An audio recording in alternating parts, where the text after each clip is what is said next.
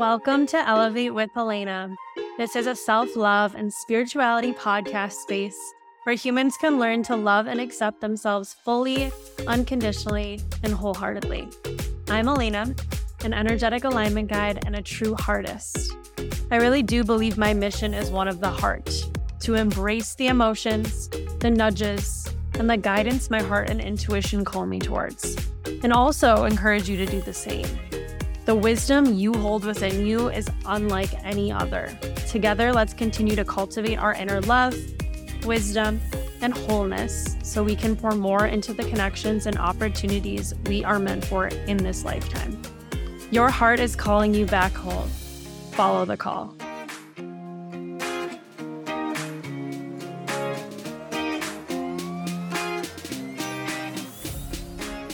Welcome again to Elevate with Elena. Maybe it's not again. Maybe it's your first time. Either way, welcome to the show. I'm so happy you're here and decided to show up and listen in. Today's conversation was freaking incredible. I mean, you can feel the energy of the fire and the passion and the synchronicities that have been occurring in this podcast guest's life. Her name is Alexis Frey, and I actually met her at this retreat I was assisting at with my friend Anna Rosner in Nosara in January. And we just started talking about human design and what makes us who we are and our purpose in life and like our relationships with other people and how we can truly just stay aligned or come back to ourselves, because human design is really a tool that you can use to find your true essence again. It's always been there, but it's like rediscovering that or realigning with that and shedding things that aren't serving us or things that we've been conditioned to believe are maybe us. But it's like, no, human design allows us to find what truly is us and what's going to feel the best for us moving forward too. And so Alexis and I just got to talking about human design and like seriously her knowledge and her excitement about this tool is palpable. Like I felt that when I was with her in person, and then I was like so excited to have her on the podcast to talk about it more and to dive deeper into it, because it's truly something that I think about probably every single day when I'm determining how to make decisions for myself or how to follow my intuition or what's going to be the next best step for me. How should I be responding to people? That kind of a thing. It's amazing. And you can take so much from it. I feel like there's endless knowledge about charts. Like she was telling me things that I've done human design chart readings literally on this podcast. And there was new things that I was discovering or new ways to look at things. And so if you're interested in human design, first of all, listen to this episode so you can learn more. And then you can also book a reading with her because she is very thorough and will answer questions and give you so much insight on the special human that you are. She truly makes you feel like you are so special innately for the being that you were created to be. So I am super excited to share this episode with you. Alexis is also just an amazing human. Like I feel so fired up when I'm around her and so energized. She's a generator. So that's a human design energy type. And she just has so much knowledge and beautiful wisdom to share. And you can just tell she just really is lit up about life. And I love being around people like that, truly. She is a light in my life. So with that being said, let's listen to the episode. Let us know what you take away from this. If there's any learnings, any epiphanies, questions, comments, we want to hear it all. So we're sending you so much love. Welcome back to Elevate with Elena. I have Alexis Frey here with me today.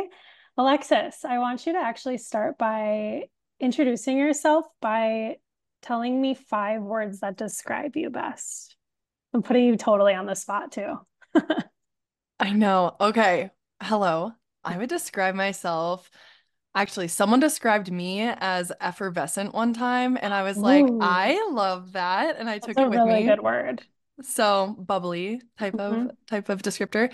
I would say adventurous, creative, flowy, which is kind of a new thing for me, and we'll probably get into that. Yes, we definitely will. That's new. And magical. Was that 5? Yeah, that was. I wasn't counting. Wow. Okay. Magical too. I love that. Those are really good words. You just like picked them out right away. That was all intuition there, because I don't think I could repeat what I just said. That's okay. I have it on recording now, so we can go back and listen. Awesome. I'll have to. I want to know more about the flow too, because we were just talking about this offline, and it's actually it moves really well into like my first segment that I always do, is like talking about moments of abundance, love, and or joy from the past week. So tell me more about how your week has been like flowing, and there's just been so much abundance and synchronicity happening for you. Ooh, this is a good thing to lean into. And I feel like I do want to touch on the backstory of how I was and how I've been practicing getting into flow, because I think it's important to understand that I was very, very, very type A. So we'll get into that. Yeah. But this week has been so magical. And I've already told Elena all of this off camera, but we started this podcast and I was speechless. I didn't really even know where to start, but I pulled an Oracle card a couple days ago that was the Fortune's Wheel, which stands for luck and right timing. The universe is planning like in your favor. You literally can't mess up. Everything is working out. Just keep moving forward. Great omen, great message. I love that card. And so I just, kind of put it down. I was like, oh, cool. Happy week. Love it. And I ended up messaging a friend to ask if she had a connection at this business to see if I could job shadow. And she goes, how about I do you one better? And literally offered me a part-time job with great pay, basically making my own job, like picking out the parts of the job that I like doing and like going with it. That it was amazing. It was like better than anything I could have ever thought. So still, that is in the works then. But then all sorts of lucky things happen, just like getting a front row parking spot, getting a mocktail for free, running into somebody who runs the marketing for an event I went to. And I met her weeks before and gave her a mini human design reading. So we reconnected on that. And then I had someone DM me about planning a human design event at their cannabis seed dispensary, which I never even thought of like that market. And so I met up with them, beautiful women. Love, love, love their business and can't wait to collaborate with them. And I left that meeting, drove past a vintage shop I had never seen before, slammed on the brakes and just felt the need to go in. And I went in there, just wandered around, tried on things, chatted with the owner, promoted human design and said, hey, let's plan a workshop. And she seems really into it. Some of the people shopping in the store actually was like, wait, did you just say something about human design? I just looked up my type the other day. And then they found me on Instagram and we had a mutual follower because their friend works at a store I've been to. There's just like so much weaving together right now that I am just speechless. It's so magical. And then of course I saw 111, 777, seeing all of the angel numbers and signs right now. Actually, this one's wild. The other day, like yesterday, day before, I was journaling, kind of thanking my angels and guides and God and whoever for being with me, because there's just so much happening right now in like abundance. And then I left for work after writing that journal entry and pulled up to the stoplight and I saw 333. And I don't normally go by the literal definition per se of the angel numbers, but then I searched that one, and 3 is apparently like support from your guides, like it literally means that. So I saw that. And then the license plate of the vehicle right in front of it literally said, go, go, go. And I was like, this is really weird. Is it weird though? Well, sometimes my jaw drops and I'm like, that was literally plain English. Okay. I understand signs and symbols, but when like it's the like signs are like so big, like you can't not like question it. It's like, it's just like, it's exactly what you need to hear, exactly the way that you need to hear it. It's crazy. That's weird. It's like, I don't know, when it gets to be plain English, like straight, like you don't have to like figure out the meaning of it. It's like straight up, yeah, like, go, go, go. It's like, okay. Yeah. Or when you draw a tarot or oracle and it's so straight up that you can't even, your mind can't even make excuses for anything. It's just totally. Like, no, it's black and white. Mm-hmm. Pretty crazy. But anyway, it's been a flowy, magical week for me. Girl, you're on fire. Literally. It's so amazing. Like once you like totally just let go and surrender to like the flow of life, you will notice the signs and the synchronicities. And there's just so much abundance in that. Like I would just keep the momentum going, keep riding that wave because it's bringing so much goodness into your life. And I mean, I'm curious now because like you said, this is not something that you've experienced like as much in the past because you were more type A. So like, how did you even get to this point of like letting it flow? Kind of being more like type B, I guess, in quotes, but it's more like leaning into like the feminine energy is like the way I like to think about it. So how have you gotten to that point? It's been a long and winding journey. I will say I grew up very type A, very straight A, kind of that achiever mindset, mm-hmm. like getting applauded when I would get a good report card. So it was that natural ping of I'm good at this. I'm good at school. I'm good at following the rules. I'm the good kid. I get praised when I'm good. And that's just what I leaned into. Like I was really good at academics and just leaned into that all through college. And I knew how to follow a syllabus. I knew how to organize things. I got all my homework done earlier, on time, extra credit. Like that's just what I did. And then I remember the panic set in a month before college graduation when I saw my Google Calendar, which was always color coded to the minute. I even scheduled phone calls with mom in there. Like it was wild, which I still do that. I really like that, honestly. Yeah, I lean back into that now because structure allows for freedom. That's one of my 2024 intentions because I kept thinking that structure limited freedom, but it's actually giving me so much more free mind space to have some structure behind me. So that's, again, another side note conversation. That's such an important thing. I think people do have that limited mindset around structure. Even sometimes I do. I'm like, I don't want structure. I just want to flow and be free, but it does give you freedom. If you actually think about it, if you have that discipline, it actually gives you the freedom. Exactly. So I was really color coded and my calendar was always full. Every weekend had something on it. And then come college graduation, I remember seeing every day after that was empty. And I felt like I was jumping off a cliff and I didn't know how to live.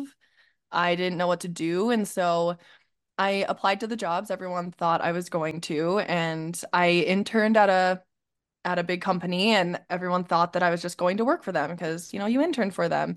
Why wouldn't you work for them? And so I was like, yeah, you're right. Why wouldn't I work for them? Even though I hated the job.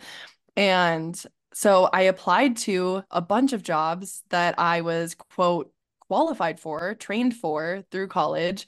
And I just, in hindsight, had a limited view of all the different directions that I could take the career. You know, you just don't know what you don't know at that point.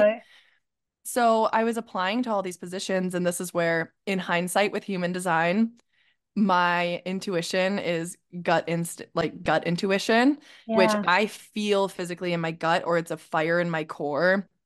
It was communicating to me so strongly that every time I clicked apply on those jobs, I felt like I was going to throw up, and I was begging for them to reject me so that I didn't have to go through the confusing conversation of talking to my family and being like, I can't apply to these jobs. I don't want them. And I don't know what I'm doing. Like that felt, even now saying that out loud, me not knowing what I'm doing. I was always the girl that knew what she was doing. Mm-hmm. And so that was a really confusing time in my life. And I decided to just waitress and learn how to live, which sounds really silly, but I didn't know how to simply exist without the structure of someone telling me what to do.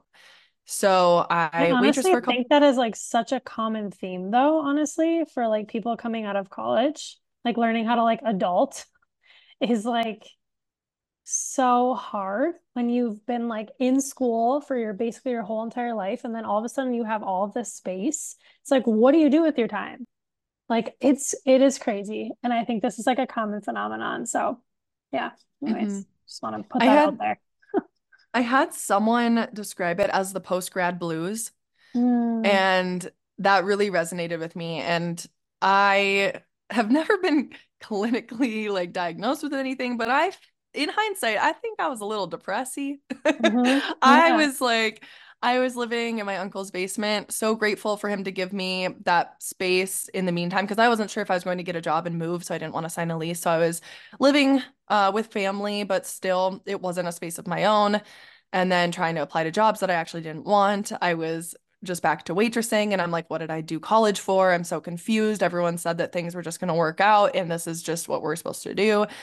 And it just made no freaking sense. None of it made sense. And I just felt like I did everything wrong. And that's where I was for a little while.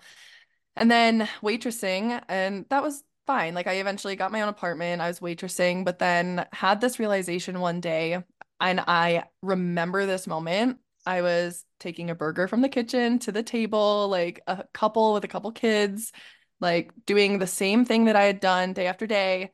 Set it down on the table, and I just had this intuitive ping, which this was before I was really tapped into anything. I was like, intuition, what? Like, I think I owned tarot cards, didn't really touch them that often. I was not meditating. I was weightlifting. That was about it. You know, I was just really not tapped into all this stuff. Yeah. Not connected. I was still looking to the outside to tell me what to do. And I just had this ping that said, nothing changes if nothing changes. And I know that that's a quote people see out there, but it felt so true. Like, I will be setting this plate down on this table in this section in this restaurant every day until I decide I don't want to do it anymore. And it hit me so deeply that I am so in control of everything that I was like, I need to get out of here.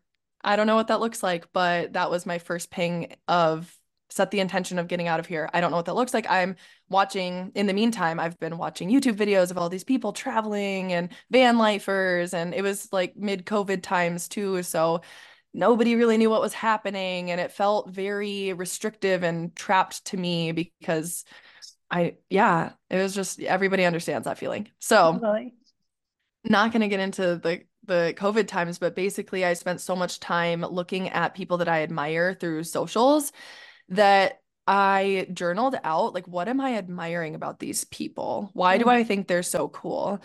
And with the van lifers and travelers, I just thought they were bold and they were adventurous. They were brave. They were seeing new things and sharing their creative gifts. And I have this whole journal entry about why I love watching these people, and then reflected it back on myself. And I didn't see myself in that way because I kind of like, I wasn't that person. That was the gap of who I wanted to be, who I saw in what I saw in other people. But whatever you see in other people, you have all the potential to be yourself. So I kind of set that as my vision of, I want to be more adventurous, brave, and bold. What did those people do? Well, for me, what they did is sell everything, trade in my car, and travel the country, solo travel. I thought about van life. I ended up not doing that. I did more of a couch surfing type of thing because I wasn't sure how long-term I wanted to do it. But I was so tired of feeling like I didn't know what I was doing. So I'm like, you know what? I have nothing to lose. I'm going to travel the country and also kind of shake off that type A person, because you can't plan. When you're solo traveling, you can have the intention of reaching a certain city, but everything that happens in between there is a little bit up to the universe. Yeah. So it made me let go of that tight leash I had on certainty and allow things to work out for me. Like the trust that things are just going to work out, and that they can work out even better than you imagine. I think that was the biggest lesson, was that in the places that I had things planned to a T, yeah, it was cool. Everything that I had planned happened, but that was kind of boring. And any of the places that I didn't have any plan and I just networked and socialized and let the wind take me were some of the best memories I have in my entire life. It's like when you don't set those expectations, like you can't even be disappointed. So usually you're just like really, really like satisfied and like fulfilled, because like anything that happens that's like good is like amazing. I didn't have any expectations. I didn't know what was going to happen. So this is incredible. Exactly. One of those experiences happened in the first week. My friend came with for the first few weeks. So there were two of us driving because I needed that bit of motivation. I trying to push myself off the cliff of, all right, you're going to travel by yourself. And we drove past a sand dune in Nevada, and I had never seen one in real life, like something you could ride four wheelers on and surf down. And we were both jaw dropped looking at this thing because it was in the middle of nowhere. It didn't make sense that it was there. It was very random. And so we were like, well, we have to touch it. We got to touch the sand dune because why not? So is it just a feminine urge to touch things? I don't know. I always want to touch things. I think it actually is a part of my human design though.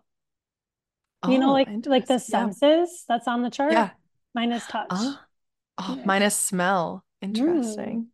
So one of those memories is that we drove to that sand dune. There were two guys riding four wheelers there, and we just about left. We got in our car. We were like, oh, we saw the sand dune, turned around to leave. And then she slammed on the brakes and she's like, we said, we're going to do cool shit. We're going to do things. We're going to push ourselves. I'm turning this car around and we're going to go talk to those guys and ask them to give us a ride. So we turned the car around and they gave us a ride up to the top of the sand dune. And it was the most incredible view. It was tall.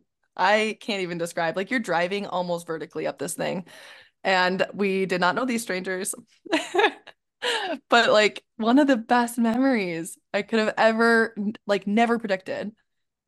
Wow. Yeah. I remember you actually showing me pictures of this on the retreat. And I was like, didn't even know a sand dune existed. I'm like, I've heard of it, but like, I had no idea what it looked like in real life. So that's like just amazing. And I love how you leaned into it. Like you're like, we said we do cool shit, so we're going to do cool shit. And you just freaking did it. Because I think, honestly, like usually you hear like the opposite as humans. Like we're like, it would have been cool if I did that, but I was like too afraid, or it would have been cool if I did that, but like I didn't want to like go up to them and ask them. Like I didn't want to be a burden. I didn't want to be annoying. Like there's always like these excuses. And you only live once. So it's like, friggin' do it. And now you have this amazing memory. It's like a core memory for you. And it's just like such a more fulfilling way to live your life, truly. It is. And it seems so obvious, but I say it to people all the time that humans are meant to be interacted with. I think we keep forgetting that the more into socials and technology we get, but life is literally a game. I joke about simulation theory, but also, am I joking? I really don't know at this point. But we're all here to lift each other up and have experiences every single day. And most of the time, you're not bothering someone. When have you had somebody come up and like ask you advice on something and you've been annoyed about it or pissed off about it? Very rarely. Yeah. Unless they're being rude in some way. But for the most part, people love to talk about themselves and they love to help others. Helping others makes you feel good. So just naturally people want to do that. And something the traveling really made me lean into was that kind of shaking off the Minnesota nice or the, you know, Midwestern, oh, like, so sorry, don't want to be a burden, like you just mentioned, and take people at their word. And that has been very powerful in networking and entrepreneurship and just everything that I'm doing with my life, because if someone didn't want to get coffee with me, they have the autonomy to say no. Mm-hmm. So if they say yes, I'm going to assume that they have the time for me. I'm not going to make up all these ideas in my head that, oh, we need to hurry up, blah, blah, blah, blah, blah, and have the mental chatter. Because if somebody didn't want me to stay at their house when I was couch surfing, they can say no. That's fine. Totally. Like, it's not up to you to make decisions for them. And we do that for people a lot. Mm-hmm. Yeah. But like you've been saying too before, everything is your choice. Like that is someone's choice to not want to do that, or to not want to do a certain thing, or to do a certain thing. And so it's like taking accountability for our choices and our actions. And if you do fall into like the passive aggressive people pleasing, like, it's just like, okay, turn the mirror on yourself. Why am I not saying no? Because I'm afraid of hurting someone's feelings or whatever the case may be. But I think that's such a good point. And I actually want to tie in like making those choices for yourself to human design, because human design can be this like really beautiful tool that helps you make those decisions for yourself that feel the most aligned or that are the most aligned for your life path. So I would love for you to just talk about like, how did you even figure out or find human design, and like, what does that journey look like for you? And then I want to like just dive deep into human design things, because I love this kind of stuff too. Ooh, let's do it. I'm so excited. So I like to say that human design finds you more so than you find it, because it'll trickle in most often. Like there'll be one post or a friend will mention it and it'll just come into your life all quiet like, and then all of a sudden it's the only thing you want to learn about. It's amazing. Yes. But after I road tripped out west, I actually spent 3 months in Italy with my friend who I host Let It Flow podcast with, Carly. She's amazing, but she lives over in Italy. So I went and visited her for a full visa. And there was a day that we were just kind of scrolling on socials, chilling out in the apartment in Rome. And there was a Instagram story actually of an influencer that I follow. And she posted her human design energy type and profile and a link to generate your chart. So I thought that it was just another personality test, kind of like Myers-Briggs, Enneagram, astrology, whatever else. I was like, yeah, sure. I'll just type my stuff in and this will be cool. Mm-hmm. Yeah. Okay. Right? Like I love personality tests too. I'm like, let's just like figure it out. Like I want to know more about myself. Tell me more.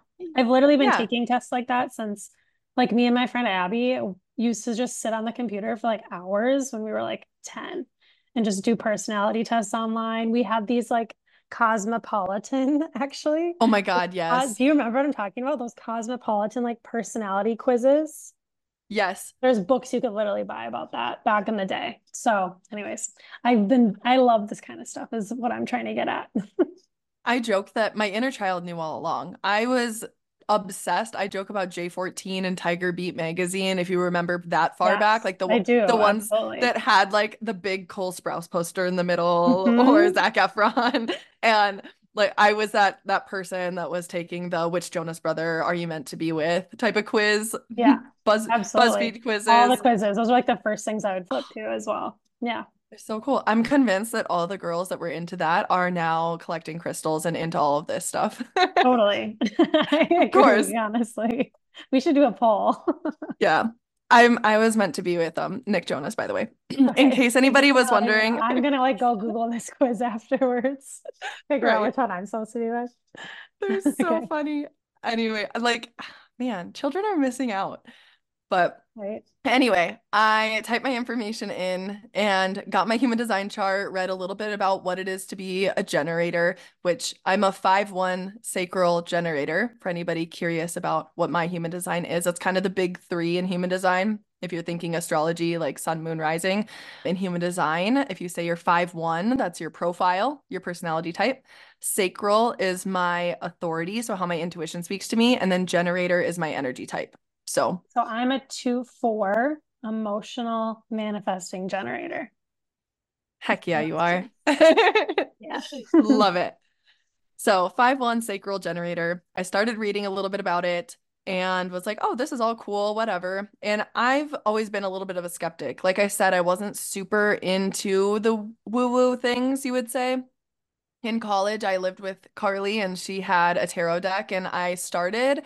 You know, I was like, I want nothing to do with this. And then I would sit outside, like in the entry of her room and just watch a couple friends do it. And then I'd be like, oh, what'd you get? What does that mean? I'm a little curious. And then before you know it, I was sitting in the circle, but I didn't want one. I don't want to touch it. And then it was like, oh my God, Carly, I need you to pull a card for me. Like, can we talk about things? And so it was a slow but gradual thing that was just kind of fun, but also confusing for me. And because I went to church school for 10 years, I was in a Lutheran church school. So anything like this, even astrology, like I would skip over the zodiac things in Cosmo, like, nope, I'm not supposed to look at this. So that's a whole other aspect of my healing journey, you would say. But so being skeptical with that background, I was kind of like looking for something to be wrong, I guess, like to read into my human design and be like, oh, nope, that's not true. And kind of this is all BS and shake it off, you know? Yeah. And that comes with me being a 5-1, if anybody knows about the numbers, which we can talk about, but the line 1 is the researcher investigator. So naturally I am that person that wants to get all of the knowledge about it. So being skeptical, I was like trying to find something wrong, and then I couldn't find anything wrong. Like everything about my chart has really unfolded and revealed itself to me. And it does, the more you start to practice with it. So for a generator, like I respond with my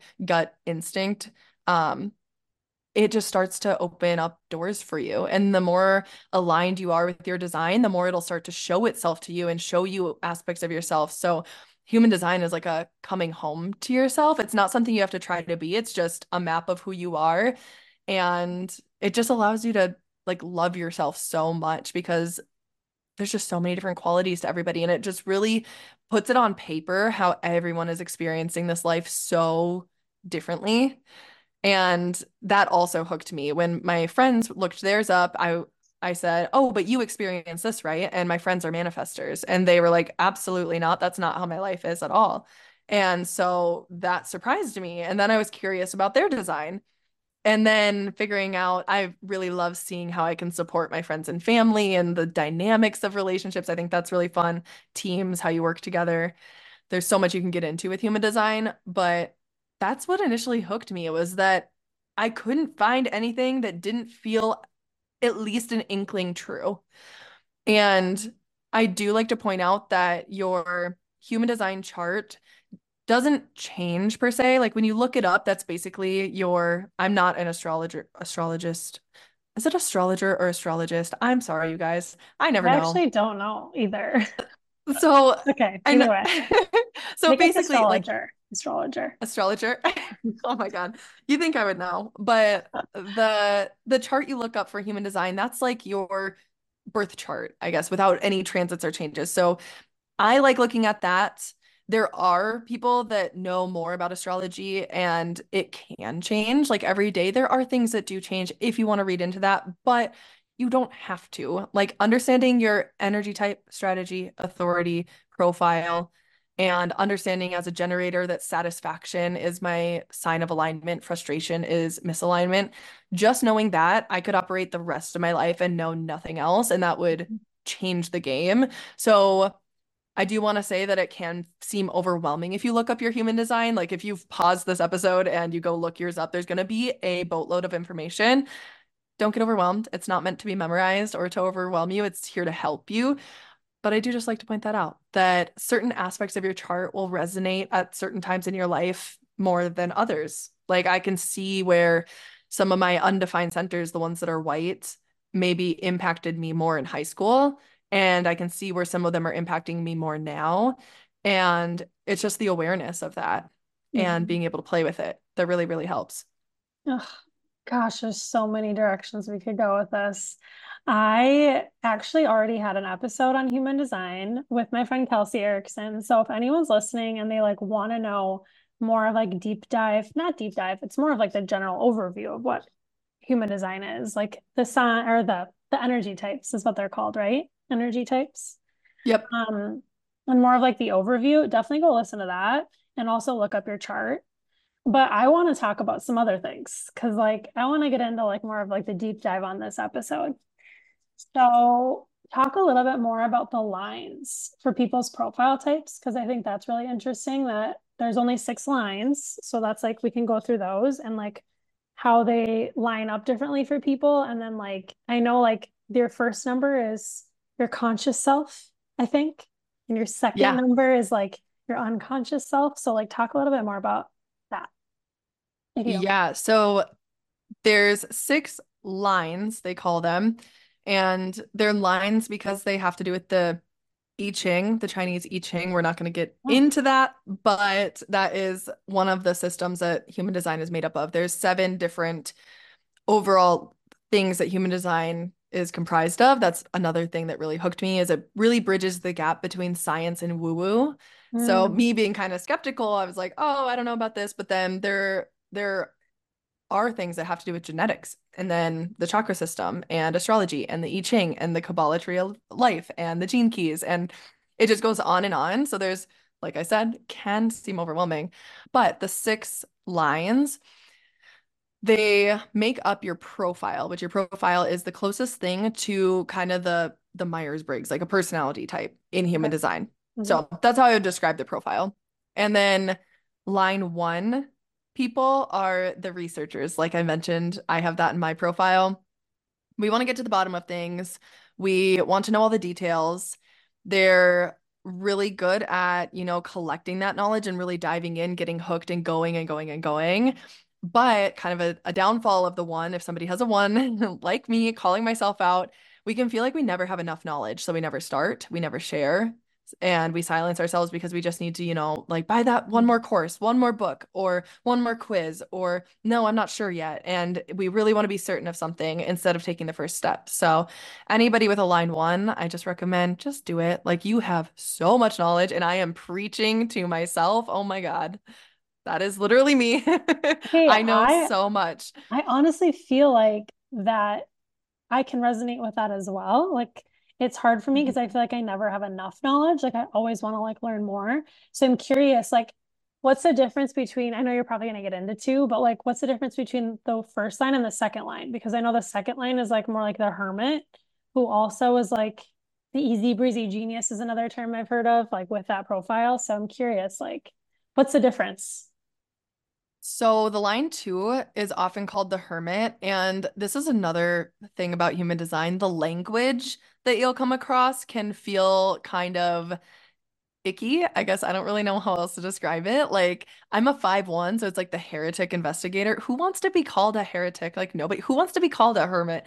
Like, no. I mean, I'm okay with easy breezy genius, but yeah. So that's hermit, why. Yeah. Yeah, that's why like I'm the like the heretic investigator, but I like to call it the unique savior, because the 5 has the quality of being the savior and helping people, and then the like 1 that. With the knowledge. So there's different terminology you'll come across, but the 2 being the hermit is more introverted, quiet, and innately gifted. So 2s can feel like they really want their own time. They want to be away from people to work on their talents, which is amazing. Or they might not even see the talents in themselves, which is why they need to come out and be social, because their talents are drawn out by others. So that's very important for the 2 to take into consideration. It's great, like hone your craft, but also your craft can help other people, and people need to see it in order for it to be called out into the world. So that's with the 2. So I guess maybe where I could see you overlapping the 1 and the 2 is like the 1 kind of has that deep dive. Like I want to know everything about this topic and like be the expert. The 2 is kind of, I would say, more mastering a skill or a gift, or like, you know, becoming better at what's unique to you, those skills. That's how I describe it. There's also a lot of things to do with the centers as well. Like there's so many variations in everyone's chart that I'm sure that would show up elsewhere in yours. But I actually, one thing that I think I've maybe asked a similar question to my friend who does human design as well. I think what she told me too is like the difference is you can be like interested in other things. Like I honestly like to go down rabbit holes. Like it's fun for me to like do research, but it's not aligned for like, if I'm actually following like my true purpose, it's not aligned for like my design. I think that's what she told me. So it's like, yeah, you might be like drawn to something, but like if you were actually following like your chart to like a T, that's not where you should really be spending your time. Like you're not really going to get anywhere with that. Like maybe you're like drawn to it, but it's not going to get you anywhere, like as far as like your purpose goes. So I'm curious, like, do you feel like you resonate with that? That was about the line 2. Yeah. Just like in general, if you're pulled to something and you're like, oh, I feel like that's kind of me too. Like it could be part of you, like in a different way, but it might not be. In terms of the lines, the 2 can practice trusting their innate gifts. So where you might be drawn to like, hey, is this me? It's like, you know, what's you as a 2 and like what that gift is for you. So veering off the path in that way. 'Cause a little bit of what you mentioned definitely sounds like the identity center. And I have so much to share about that. That has been the last few years of my life. That's why I'm so passionate about sharing human design for anybody that's looking to figure out who they are, what they want to share, and who they're here to be, and entrepreneurship wise. Like, I knew I wanted to be an entrepreneur, but I didn't know for who and how and for what. I just knew that that was something in my core and I needed to figure it out. And human design has really helped me with that. Clearly, I mean, this is my passion, but there's other things in there. But yeah, the identity center is something pretty crazy too. But one is the researcher, two is the hermit, the gifted introvert. The three is someone who is out there trying and learning. You know, the three is described as the martyr. They are a doer, experimenter, resilient, adventurer, experienced, because the three goes out there. And for example, if a line one and a line three were having a conversation, right? The line one, it says, I have read everything about this and everything here says that you should not do that. Like, don't. No, you're going to get hurt. Don't do this. The three is like, yeah, I love your research, but like, I'm going to figure it out though. Like, yeah, keep your research. I'm going to go try it out, see what happens. And then they come back and they're either like, what'd you learn? And they really like to go out in the world and test it for themselves. So they're not just going to take someone's word for it. They're going to do it, which is so much fun. And they're here to help the world through their lived experiences. So the more you try, the more you learn, and resistant to others' advice because they just want to learn it themselves. Line four is the opportunist.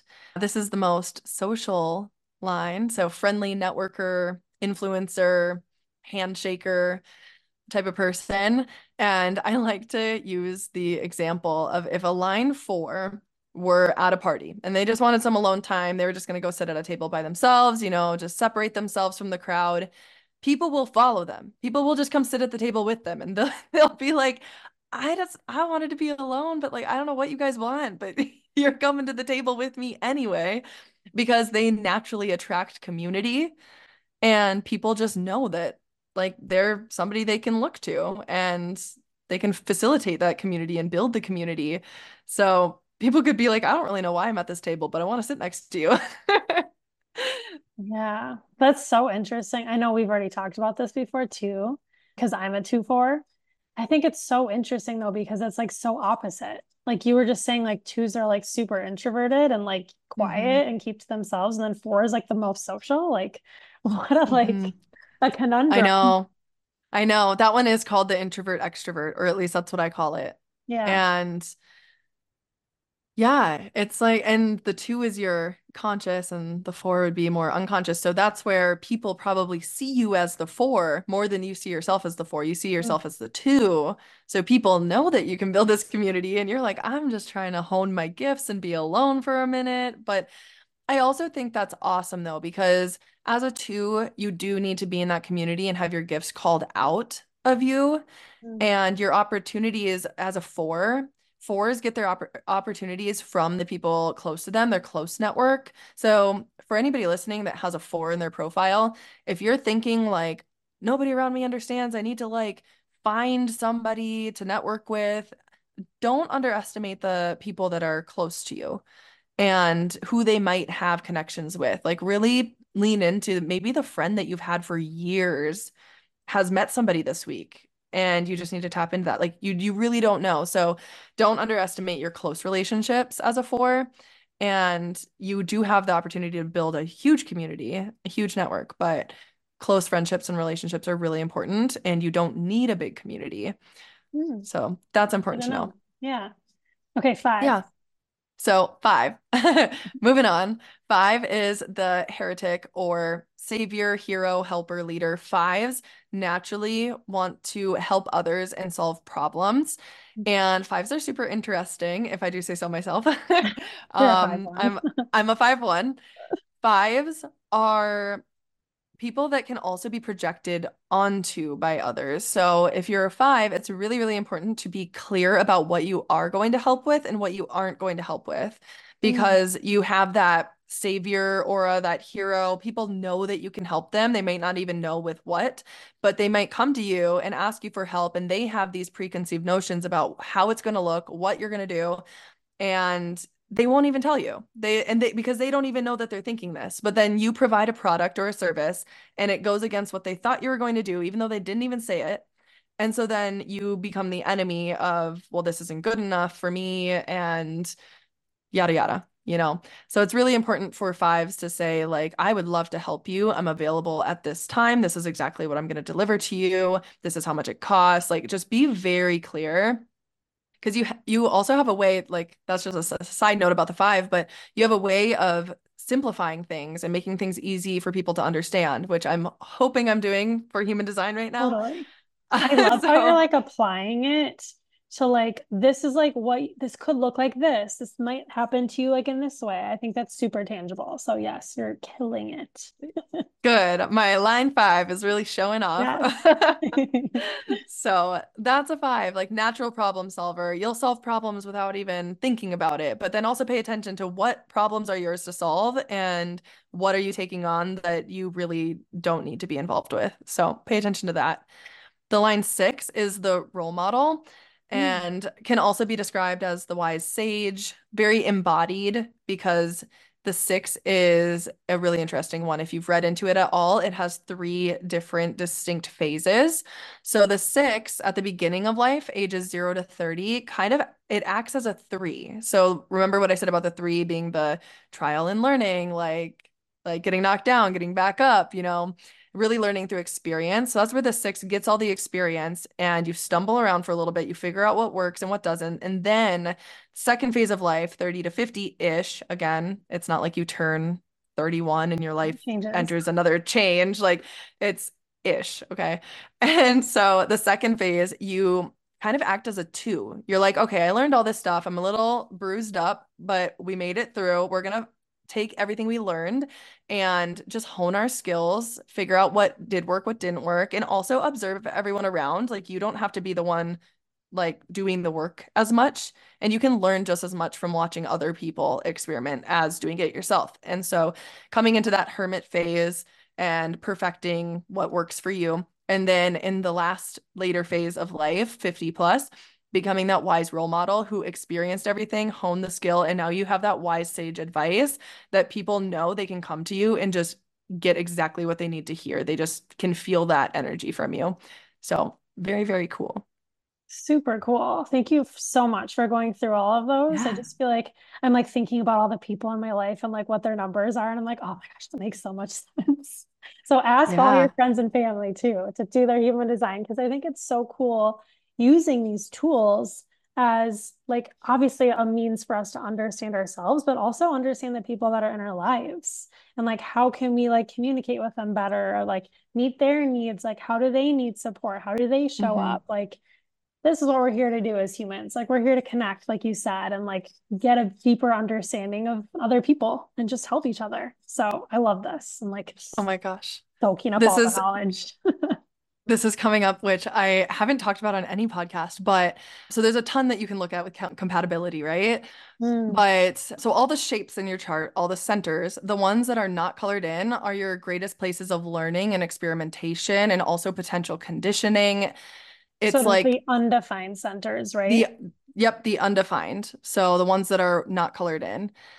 And there's certain things with compatibility charts that's like, because when you're with somebody, your charts are overlapping per se.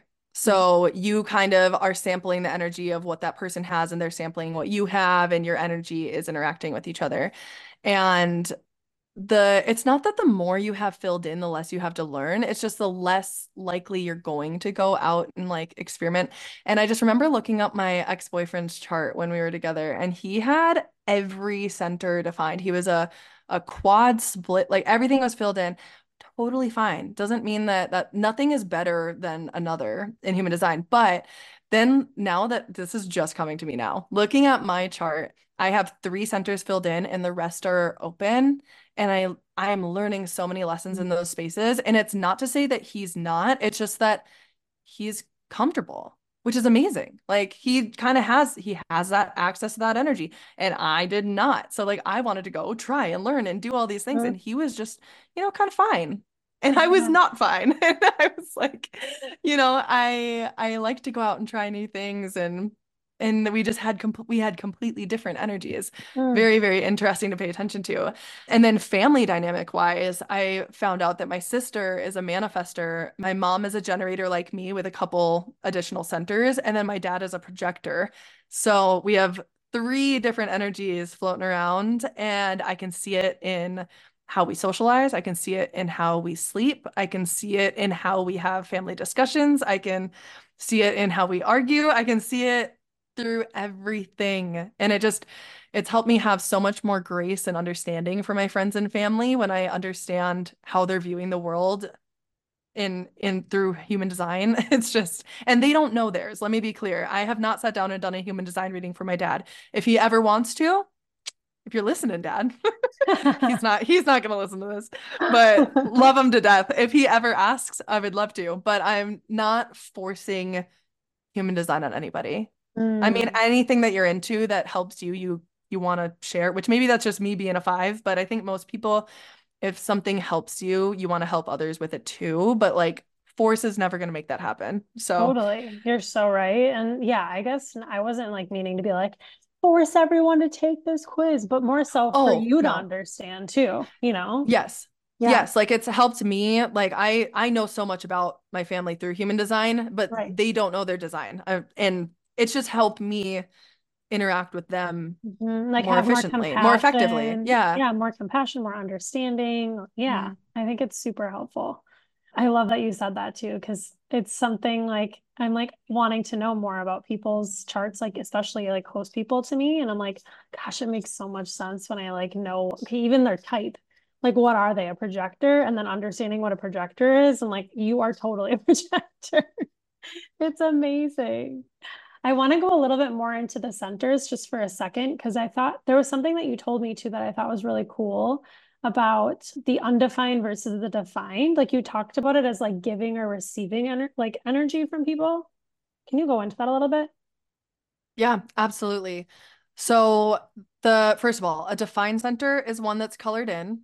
An undefined center is one that isn't. If you ever hear the terminology open, that means that none of the numbers inside of that shape are highlighted either.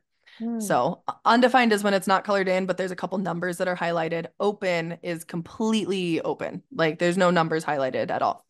So it's a place for deep learning. I mean, don't think too hard about it, but basically I describe each of the energy centers as, picture it as a room with a bunch of doors. Every one of the numbers is a door. And if you have one of those doors highlighted or open, that's a filter for the energy coming through. So each one of the numbers and the shapes has a meaning. So for me, my throat center is undefined and I have gate 31, which represents I lead. So when I speak and like process energy through my throat center, that is the filter that I have. The rest of them, I would have to tap into other people if they have them when I'm around them. But if they are undefined, they're like a receiver dish. You're receiving other people's energy around you. Remember when I said in compatibility or family charts, the people that you're around, you are sampling their energy, because if you've heard anything about auras, they extend past your body. So your auras are overlapping, basically. So your energy is communicating with theirs and you're receiving stuff into those open centers. Think of it like a cup, and they have a full cup. You have an empty cup. Again, doesn't mean you're empty. This is just a metaphor. You have an empty cup. They have a full cup. Their full cup of energy is pouring into yours while you're around them, but yours has little holes in it and you're meant to drain it out later. So you need to step away from that person and realize that that energy isn't yours and come back to yourself. Whereas those defined centers are like the radio towers giving off signals, like giving off that consistent energy. So like give an example. Yeah. Like an example of like someone experiencing someone else's energy and like how it might affect them. Yeah. I guess an example that I think a lot of people would relate to is, have you ever had a perfectly fine day, hung out with a friend who is stressed as heck, and then you leave that interaction feeling stressed, but it's not your stress. It's their stress. So an example of that would be the root center is like the drive, pressure, stress center. So how you manage stress.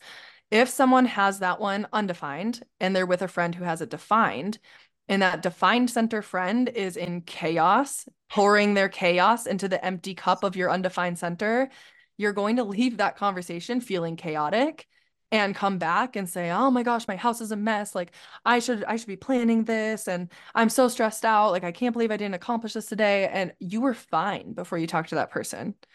And then you come home and your cup is emptying out and you need to just be alone and realize that that's their stress. It's not yours. And it just comes with practice, understanding, and spending time alone. I recommend that to everybody to really understand your own design is to understand who you are when you're not around anybody else. And that's on self-discovery. Truly. And like, you learn the most by yourself, I swear. And then when you like thought you knew it all, then you like learn more. It's crazy. It's just like peeling back all the layers of this onion that we are. Oh, exactly. It's a lifelong journey, right? Mm-hmm. So. Absolutely. Okay. Yeah. I could sit here and talk to you forever about this. I want to do one more deep dive before we get off the episode together. So we've been talking so much about intuition. I feel like that was like how we started the conversation. So like full circle to bring it back to intuition. Let's talk about the authority, because I think this is like something that's always like, I hear is like always in my world. It's like, how do I like tap into my intuition more? How do I know if something's anxiety versus intuition? Like intuition is just always like discernment. Like people want to know how to discern. So let's talk about the authorities, if you don't mind. Absolutely. Of course, this could be so long, but I'm going to try to, in a nutshell, just give a little sprinkle. Mm-hmm. So authority in human design is how your intuition uniquely speaks to you. And there's 7 different ways in human design. I'm not going to get into all of them because it would take a minute. Ones, yeah. But the main ones would be emotional authority. You'll see a lot of people are emotionals. And counter to what it seems, you're not meant to make decisions with your emotions. You're actually meant to wait to come back to center. So for example, if you are feeling really high highs one day, every single opportunity is going to sound like a great one. Whereas if you are in a low day, every opportunity is going to seem like a bad idea, or you're just going to overlook it because you're having a bad day. So the goal for emotionals is to make decisions over time. And that's important to know because in our society is 70% generators and manifesting generators. So some of them are emotionals, some of them are gut instinct. Regardless, they're moving faster than the speed of light, and we're climbing corporate ladders and building structures, and that's just how society is moving. But there's still a high percentage, like 30% of the population is projector, manifestor, reflector. So understanding how you're meant to make decisions for the many of you listening to this that are those quote, non-energy types, you'll see that out there, does not mean that you can't do anything. It just means that you're here to do things differently than a majority of the population. And that is a-okay. We need you. So as you're meant to follow your strategy with your authority. So for example, generator, I have a gut sacral authority. And generators are here to respond to the world around them by what lights them up, what feels good, what's being magnetized to them. And so when things light me up and I feel like, you know what that feels like when you want to touch something, like touching the sand dune that lit me up. I was like, I need to drive toward it. And then saying hell yes, if it's not a hell yes, it's a hell no. And with my gut instinct, that's moment to moment. So like the gut does not wait. So we're out here, there's a bunch of people with gut intuition that are like, no, I need to sleep on it. And then the mind gets involved and then you make misaligned decisions. So gut instinct is very moment to moment. The emotionals are out here thinking, I need to make a decision because everyone's waiting on me. And I don't want to like, put anybody in that position to wait for me. So I'm going to make a decision right now, even though I'm stressed and I don't know what I want, but they're waiting. And the mind is just making you freak out. Know that it is okay as an emotional to ask for time and space, and that it's better for everyone involved if you do. Just let people know. I can relate to this. I'm an emotional, so I'm like this. Yes. Like, it's speaking to me, I feel. I want to make decisions all of the time, like so quickly, because I'm a manifesting generator. So I'm like, I just want to do it. I want to do the next thing. I find something that excites me. I want to do it. But I cannot think clearly when I'm in like super high intense emotions, whether it's like up or down, like I'm not like thinking rationally. And so this is just such a good reminder that I gotta come back to center. And I think it's really helpful that you talked about it with the generator and like the energy types that like go versus the ones that aren't so much, because there is a big difference there. And it's like important to know both. Yeah, it's really important. Those are the two most common. Like I said, there are 7, and we could do another episode sometime and dig into all of them if we want to. But it's important to know your strategy of how you move through the world, because it's like understanding your energy, how you interact with people around you, how you attract opportunities. The energy type determines your strategy, which is how you're meant to move through the world. And then you're meant to make decisions according to your authority, and then tap into your themes to check in with yourself throughout the day and day to day. So it all really does run together. So as a generator, I'm responding to things every day with my gut instinct, because I'm a sacral authority, and making decisions moment to moment on whether I feel satisfied or whether I feel frustrated. Those are my themes. So everybody can do that. Like, and everyone operates a little bit differently. So I don't want to leave anybody out. So like manifestors, you're amazing. You're here to initiate and inform. A little bit of a whisper on that one, because manifestors are here to trailblaze and do things differently, and you're here to initiate, but it's very important for you to inform those around you, because manifesting generators and generators are the builders. We want to help you. So if you tell us what you're doing, what direction you're going, or if you're changing lanes, we feel seen, heard, and like we can support you. And it's just, it'll help you. It'll help people get out of your way and support you, rather than be like, what are you doing? So please do inform us. We appreciate it.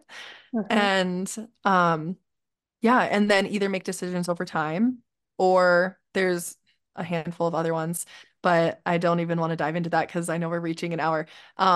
Projectors, here, when it says wait to be invited, it doesn't mean that you can't do anything. It just means lean into who you are, do what you feel passionate about until you feel the invitation.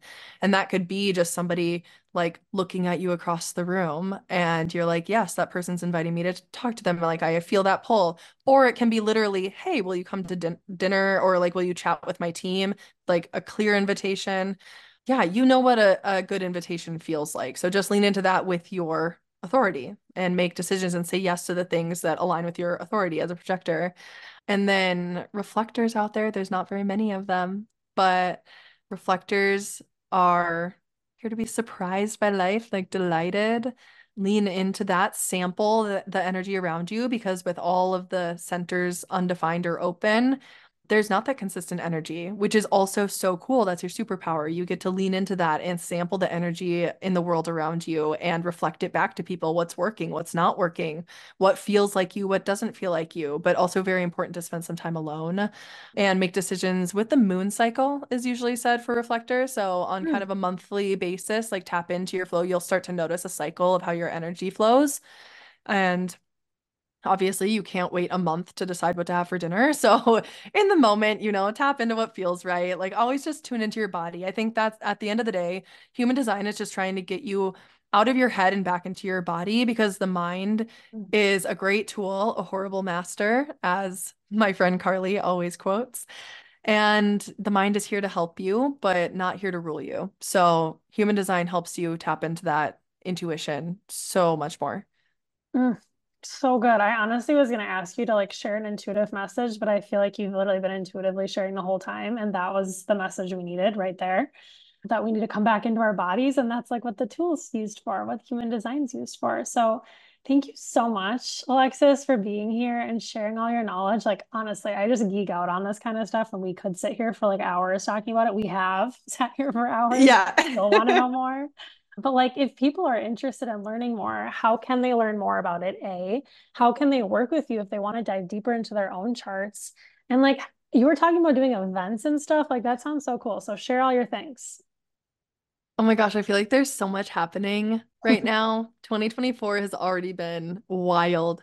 But yes, I do offer one-on-one readings, or if you do want to do a couples reading, a partnership reading, I'm totally open to that. If you want to book a reading with me and use it in that way, feel free. There's a link in my Instagram bio at Destination X Alexis for you to book a reading with me. And yes, events. I have been doing some events in the Minneapolis area. So if you're here, please let's meet in person. I love making in-person connections. I have done an event at Soul Body Finesse. I've done a couple virtual events for teams or other spiritual groups. Like I said, I have one in the works with a cannabis dispensary, but I'm also open to, I feel like there's a change in society and where things are going with drinking culture and what it's like to go out and plan a party and events. So if you're planning something like a birthday party or a bachelorette and you want it to be a little bit different and you want to have kind of a mystical night or tap into human design with your friend group, I'm totally down to do something like that. I'm in an experimental phase of tapping into what feels good and networking. So please DM me and I'd love to co-create something with you. Whatever sounds fun. I have a lot of childlike joy in my chart, so I'm just always going to say, it sounds fun. That's whatever sounds fun is what we're meant to do. I also have another Instagram page called HD Survival Guide that I am working on at the moment. There's only a handful of posts, but I have an intention to work on sharing more strictly human design stuff, some memes, fun things, joyful things, childlike things, leaning into that BuzzFeed energy over there. Gosh, so I'm just doing that over there. Awesome. And then honestly, everything that lights you up. Yeah, exactly. And then I do have the Let It Flow podcast that I host weekly with my best friend, Carly. She lives in Italy, so it's a pretty unique dynamic, but we're college friends and we talk about all things mindset, personal growth, spirituality, human design, of course. Elena was just on the podcast.